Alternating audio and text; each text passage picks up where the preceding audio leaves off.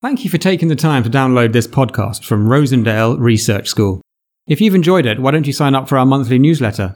You can do this via our website at rosendale.researchschool.org.uk. Welcome to the Rosendale Research School podcast on Black Friday. Oh my word. Um, there we go. Good luck in America with that one. Um, now, I'm joined this week by Rosie Unwin, who is the nursery teaching and learning lead. Good afternoon, Rosie. Good afternoon, Doug. Now, uh, as regular listeners to our podcast will know, we've been initiating a series of action research projects across the different year groups here at Rosendale. Uh, and Rosie has very kindly come in this afternoon to tell us about the research project she's running with the nursery. So perhaps, Rosie, if you could start off by telling us what was the issue or the problem that you identified that you thought needed to be addressed? Of course. So, apologies for anyone who's a regular listener if I'm repeating anything that you guys have heard before. I'm sure you're not. but um, we decided as a school that reading was going to be our focus this year. So, looking, I think, in particular at reading and how we can improve children's reading across the school. So, in nursery, obviously, this looks very different to year six. And what I was thinking was how we can use books to improve the range of language that children have.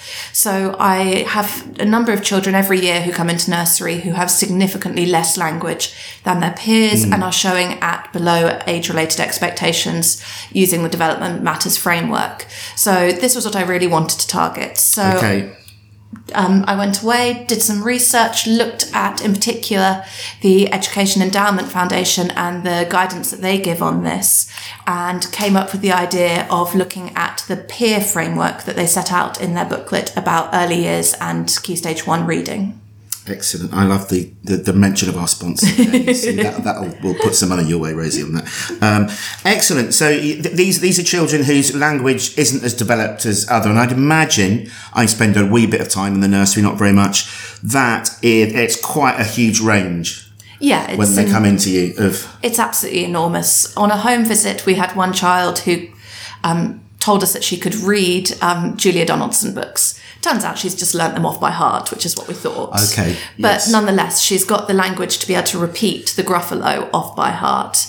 And then you've got other children who are saying sentences of one or two words. And so it's a huge disparate yes. range. And obviously, you've got children who are, are going to turn four in September, and you've got children who aren't turning four until August. And so they've got almost a third yeah, of their life 30, difference. 30, right, they haven't lived yet compared to others. Yeah. That's right, isn't it? Yeah. So, so once you've identified the children that require a little bit of extra assistance. Um, what is the actual intervention you're planning to do?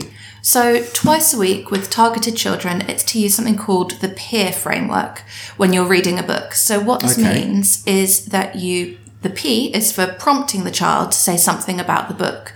So, it could be, oh, what colour is the giraffe? And they will be able to say the colour, hopefully. or it could yes. be that you evaluate their response. So you say, You're right, it is a yellow giraffe. And look, the yellow giraffe has brown spots, which is extending and expanding their response by rephrasing and adding information in. And then the R is to repeat the prompt. So you hope that they will then be able to say what you've done. So you would say, Okay, so let's go back again. What colour's a giraffe? And in an ideal world, they'll say it's a yellow giraffe with brown spots. Yes. Realistically, you're working with three year olds, so they might well go grey elephant at this point. Uh, yeah, yeah. But that's the aim behind it, if that makes sense. No, that, that, that does. I mean, that's really interesting. You're sort of planting the seed, if you like, if you were. And I would imagine that. Uh, nurseries they are they pick on that quite quickly. So if you were doing that with one child one day, then I don't need to revisit it, but it would stick quite quickly oh, in there. Absolutely, and some of the earliest language you development you see is something called, and I'm going to mispronounce this because I mispronounce it oh, every right. time, but it's echolalia, which is where oh. they copy what you say, as in echo, or yeah, echo, I, I guess is it? Yes, I, I guess yes. yeah, that makes logical sense. Which and so if they've heard you say it, the likelihood is that they will say it again because they want to please you and they want they're like, oh, new words I'm starting. Which is why this with. prompting is so important because yeah. if, if, if that's the case, then mimicry is a lot of how language acquisition is so oh, absolutely. Yeah, it's one of the first stages. So, sorry, so you are, so how often would you try and do that with your targeted children? So we're aiming for two or three times a week. Some of the children are only in for three days a week, which is why we've put two as a minimum, and Yes, obviously it would be nicer to do it more than that, which hopefully we will. And I mean, it will expand itself as well. I mean, one of the other acronyms that you have on this is something called CROWD. So Right. it's where you kind of, again, once this has hopefully had some impact, if it's a book that you've read quite a few times before, and particularly something like Oi Frog, which has a rhyme at it and pictures that go with it, yes. then what you could do is ask them to leave the end of a word of the sentence blank and see if they can complete it. Yes. So, oi frog, sit on the, and see if they're able to come up with the word log. Again, the pictures will be the The sort of verbal equivalent of a cloze procedure. Yeah, thing that you exactly. do. Yes, I Yeah. see. Well, that's it's interesting. Or ask them about something they've already read, or ask them, just have an open ended chat about them. Who do you think is the nice person in this and why? right. Yes. Or what does so, the picture yes. tell us? So this has been going. How um, are you? So therefore, to, to sort of assess how the, the effect of this, are you just? It's just you notice the difference each time you're reading, and you record that somewhere, or or you just that there are no sort of formal assessments, are there, that you can do that you might be able to? So we use a system of assessment, which is continual assessment in Okay, early years, yeah. and we use the Tapestry software, which Ah, is all based around the development matter goals. So, for example, these children will be showing probably in the 16 to 20 month range. Some are a little bit higher than that as well. But the idea is that hopefully we'll be recording most of the interventions as we go along. Right. And then hopefully we will also see that they are making progress with their language and also with their interest in books as well. Because at the moment, some of them have such little language that they don't naturally gravitate towards the storybooks in the way that most of their peers do. Yes, no, I can So see we're that. And hoping for a change in attitude as And, well as um, language. You know, from a podcast we did a couple of weeks ago on reading, it just seems that reading reading is the king of everything because uh, everything follows from being able to read. So, can you perhaps with some children? You ask them at home to be reading books. Do you give them books to take home, or how does that work? Yeah, so um, we tend to send books home for early stage phonics from January onwards. This isn't that we're expecting the children to be able to read them with their parents, Right, but it's yeah. to give the parents a focus to work with their child on. Yes. So early stage phonics is all about just hearing the sounds, things like rhyming and things like um, just saying continual sounds. Look, that's a slithery snake, and you hear that on Okay, the same yeah. words that start.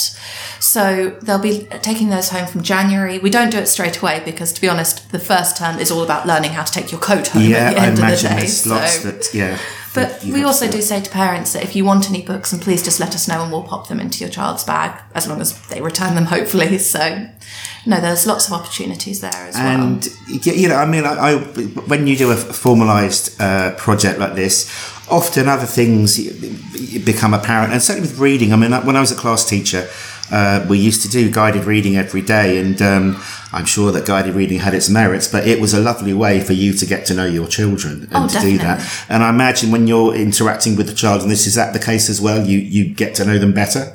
Yeah, and it's really interesting seeing which books they particularly like and which books don't bear any kind of interest for them as well. And I mean, the love of animal books is almost universal, and dinosaurs and aliens and monsters, they are definitely firm favourites. Yes. But it can be very interesting as well. So we've got um, a book that we're reading and have read in class a few times about a hare and a hedgehog, and the hedgehog goes into hibernation. Okay, yes. And yes. it's a favourite of some of my incredibly active boys. Okay. And so it's this very nice, gentle story about friendship. And it's lovely to see that some of these children that you wouldn't normally think would love Would this type of story by that. are absolutely enthralled by it. So it is a really nice way to get to know all sides of their personality that sometimes don't show themselves immediately. Yeah, I mean, it, it, veering away from the reading, I just think as, as we have you here, Rosie, it's all. I mean, you've been in the nursery. This is your second or third year. Second uh, year. second year. Uh, and I always sort of think when you see children coming in to a primary school, whether it be in reception or nursery, they're all coming in from these hugely different areas and. Probably wrongly, we all try and sort of batter them into place so that they'll fit into a class so we can teach them and do that sort of thing. Whereas it, it's sometimes quite hard, I've thought, to work out what is their individual idiosyncrasies and what should you not necessarily try and batter into shape, as it were, or, or things that you know, actually that's not very productive. You're going to need to look at something. I mean, how do you? I guess So- it's the social skills, really, the social and emotional skills, largely. Yeah, I mean, this is one of the lovely things about working in early years, and actually, all credit to our year one team as well. They've carried this further up the school. Is that it's all play based learning. So the idea is that we don't try and, as you say, put them in, batter them into shape too quickly. That it's all very much they get to follow their own interests, and that way they are able to develop the things that they are interested in, which means the likelihood of having behavior issues is significantly decreased because they're doing what they enjoy. And it does allow you to focus on, as you say, the social skills. Yes. So that when they're playing trains, you can go, oh, look, your friend's playing trains. Can we share together and play trains together? And so it allows you to really focus on developing the core areas of the Development Matters um, Yes. program, which are communication and language, personal, social, and emotional development, and their physical development as well. So it's all Yeah. about thinking how you can kind of follow their interests to help develop them into Yeah, it- being Mm. more like incredibly well-rounded little people. So it's interesting because I guess you know a lot of your role will be more of those social and emotional mm. supports of this is what we do. We can't really do this, which you know we seem to do in nursery reception, possibly year one, but then. When children are six, we think, right, they've got that now. We'll just go and teach them everything, and then, to our to our peril, sometimes we find out we haven't continued it going, and, and this sort of does need to be kept on. Oh, I think, doesn't it? Oh, And I mean, it's taught me a lot as well. I remember last year in about October time, I went to a friend and went, Yeah, I've just watched two nursery children say, I'm sorry when they'd upset each other, and they hugged each other, and they completely were over it. There was no kind of like, yeah, but you know that really annoys me, so why, why have you done it? There is just complete and utter forgiveness. And I went to a friend and went, You know what? I probably haven't forgiven you as quickly as I ought to have done at times, and I'm really sorry that- because Yeah, I mean, that, but that's so self awareness much. because you know I'm, I'm currently in year six a bit of the time, and I, I wish they would do that. They they don't. It, it seems that it's a you're backing out if you apologise. It's some admission of guilt or in, Yeah. or something, but. It's something we all have to do, isn't it? And Yeah. it seems to get lost somewhere on the line. but um, more often than not, you're apologising because the other person's upset, and nobody wants to make someone No. feel bad. or you it- hope nobody wants to make someone well, it's feel yeah, bad. it, it, it's nice to know. It makes you think that that is the natural state of things, how Yeah. they should be. That's what everybody wants to do. It's just we either have different circumstances, and that tends to take away from that sometimes, doesn't it? But Rosie, thank you so much for sharing all your all. things, and perhaps soon, later in 2020, you might come back and tell us some more about yeah, absolutely, no things, problems. happenings in nursery, not just with your project, but general happenings. Uh, an Oh, update I mean, from the we've nursery. got some highly entertaining stories I've been more than willing we, to share we, with you. we look forward to those, but uh, I could even bring some characters in to give you some Well, that- that- to answer let- some of your questions. Why Doug. not? That would be fantastic, wouldn't it? But thank you so much for tuning in. Uh, Enjoy your Black Friday, and we'll see you again next time.